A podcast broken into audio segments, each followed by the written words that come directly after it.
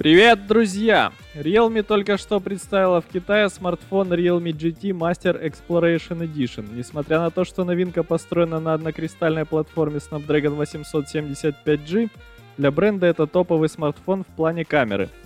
Тут применяются качественные датчики изображения Sony и есть система оптической стабилизации. Главный сенсор основной камеры Sony IMX766 разрешением 50 мегапикселей. В модуле снимы применяется оптическая стабилизация. Датчик разрешением 16 мегапикселей соединен со сверхширокоугольным объективом, а модуль с датчиком разрешением 2 мегапикселя предназначен для съемки макро. Realme GT Master Exploration Edition получил изогнутый экран AMOLED разрешением Full HD+, с диагональю 6,55 дюйма и кадровой частотой 120 Гц. Частота отклика сенсорного слоя 480 Гц.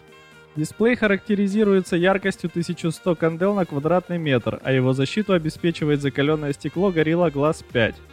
Сканер отпечатков пальцев встроен в дисплей. Смартфон получил аккумулятор емкостью 4500 мАч с поддержкой быстрой зарядки мощностью 65 Вт. Конфигурации памяти две, 8 128 гигабайт за 450 долларов и 12 256 гигабайт за 495 долларов. Однако для этой модели заявлена технология расширения АЗУ за счет создания виртуального раздела во флеш-памяти объемом 5 или 7 гигабайт. Именно таким образом и получается 19 гигабайт оперативной памяти. Realme GT Master Exploration Edition получил систему охлаждения с испарительной камерой, модуль NFC и стереодинамики. В качестве операционной системы используется Android 11 с интерфейсом Realme UI 2.0.